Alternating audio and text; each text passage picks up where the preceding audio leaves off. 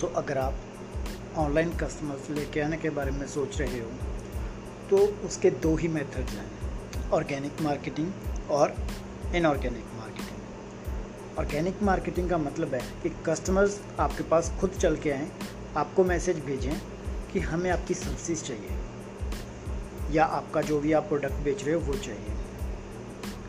Inorganic का मतलब है कि आप जिस प्लेटफॉर्म के ऊपर एडवर्टाइज़ करना चाहते हो उस प्लेटफॉर्म को मनी या कुछ पेमेंट दे रहे हो ताकि वो आपका मैसेज ज़्यादा से ज़्यादा लोगों तक ऐसा स्पॉन्सर्ड मैसेज पहुँचाए। तो इवेंचुअली बेनिफिट दोनों तरीक़ों का है, लेकिन जो ऑर्गेनिक है, वो लॉन्ग टर्म के लिए बेनिफिशियल है और जो इनऑर्गेनिक है, वो शॉर्ट टर्म रिजल्ट्स लेके आने के लिए बेटर है। लेकिन ऑफ़ कोर्स अगर आप इनिशियल स्टार्टिंग से स्टार्ट कर रहे हो तो आपके लिए बेस्ट रहेगा ऑर्गेनिक क्योंकि अगर आपने ऑर्गेनिक को मास्टर नहीं किया, आपको नहीं पता कि वन टू वन कैसे सेल करना है और लोगों को आपकी क्या कंटेंट पसंद आएगा तो आपका इनऑर्गेनिक के ऊपर एक पैसा ही वेस्ट होगा।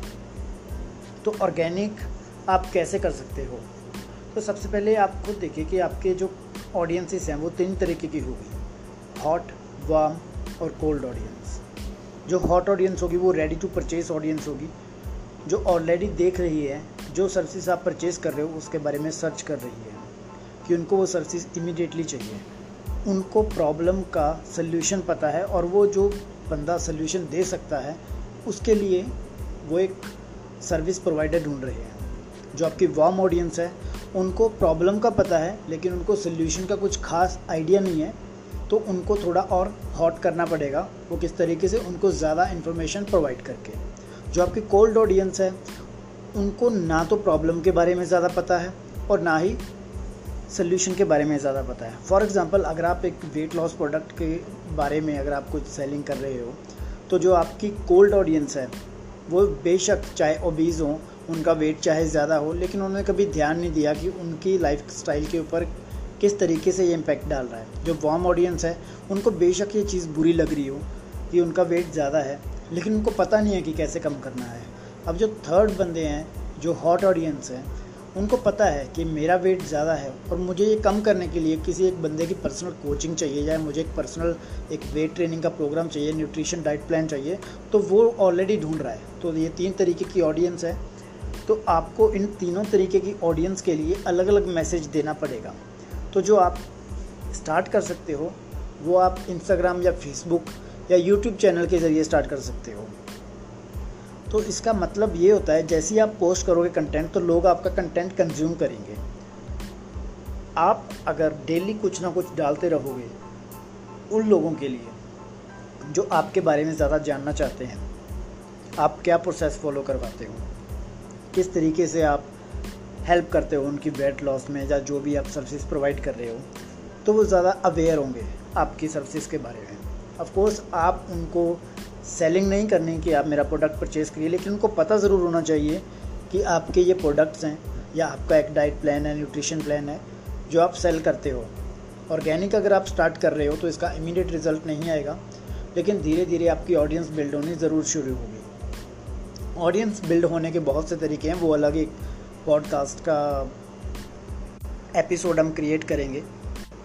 अब कई लोगों को इसमें कॉन्फिडेंस ही नहीं आएगा कि किस तरीके से स्टार्ट किया जाए, एक प्रोसेस के बारे में एक लंबा प्रोसेस लग रहा है कि कहाँ से स्टार्ट करना चाहिए। तो इसके पहले आप कुछ भी बिज़नेस स्टार्ट करते हो तो सबसे पहले उस बिज़नेस को स्टार्ट करने से पहले आपका वो माइंड होना चाहिए कि मुझे ये बिज़नेस करना है और इसमें सक्सीड होना है।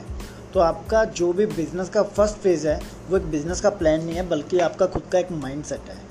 कि अगर आपको उसके बारे में काम करना है या नहीं करना, और उसके बारे में काम करना है, उसका आपका प्लान है, और आप कितना उसको कंसिस्टेंटली फॉलो करने के लिए रेडी हो।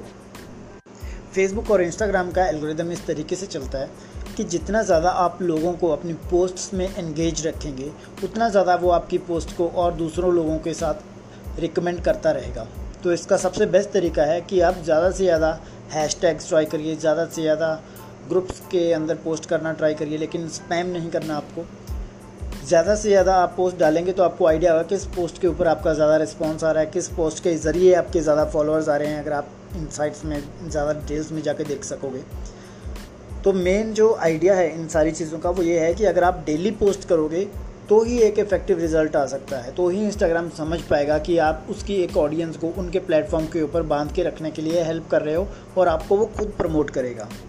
खुद प्रमोट करने का मेरा मतलब है कि अगर आप एक पर्टिकुलर तरीके की ऑडियंस को टारगेट कर रहे हो तो जो उनका एक न्यूज़ फ़ीड है, या जो उनका मेन फ़ीड है, उनके नीचे जो रिकमेंडेड पोस्ट्स आती हैं, वो आपकी आनी शुरू हो जाएँगी। हर एक को नहीं आएगी क्योंकि बहुत ज़्यादा लोग हैं सोशल मीडिया के ऊपर, लेकिन इसी तरीके से इंस्टाग्राम एक्सपेरिमेंट करता रहता है, वो देखता रहता है कि कितने ज़्यादा लोगों को वो दिखाता है, और उनमें से कितने लोग आपकी पोस्ट के साथ इंगेज होते हैं, और उसी के बेस पे वो आपकी फॉलोइंग बढ़ती है, आपकी और आपकी पोस्ट रीच भी बढ़ती है। जितने ज़्यादा लोगों तक आपका मैसेज जाता है, उतना ही ज़्यादा आपके चांसेस रहते हैं कि आप हॉट ऑडियंस को इमीडिएटली टैप कर पाओ वार्म ऑडियंस का इंटरेस्ट जीत पाओ और कोल्ड ऑडियंस को एटलीस्ट एक प्रॉब्लम का सोल्यूशन दे सको। तो जैसे ही आप, अभी तीनों के कन्वर्जन के चांसेस भी अलग अलग हैं। कन्वर्जन का मतलब है कितनी जल्दी वो आपसे आपका प्रोडक्ट या सर्विस परचेज करते हैं। हॉट ऑडियंस इमीडिएटली आपका परचेस करेगी वार्म ऑडियंस थोड़ा आपको फॉलो करेगी, आपके बारे में समझेगी टेस्टिमोनियल्स देखेगी। और जो कोल्ड ऑडियंस है, उसको आपको सबसे ज़्यादा नर्चर करना पड़ता है। नर्चर का मीनिंग है कि आपको सबसे ज़्यादा उनको अवेयर करना पड़ता है। तो आपको बिल्कुल उनको टारगेट करके अवेयर नहीं करना है। हालाँकि आप अपना नॉर्मल कंटेंट पोस्ट करते जाइए और तीनों तरीके की ऑडियंस के लिए अलग अलग कंटेंट पोस्ट करते जाइए। तो hopefully within five to six months आपको रिज़ल्ट आना बहुत ज़्यादा शुरू हो जाएगा, लेकिन कंसिस्टेंसी मैटर करती है। तो आपको मेन कंसिस्टेंसी के ऊपर फोकस करना है।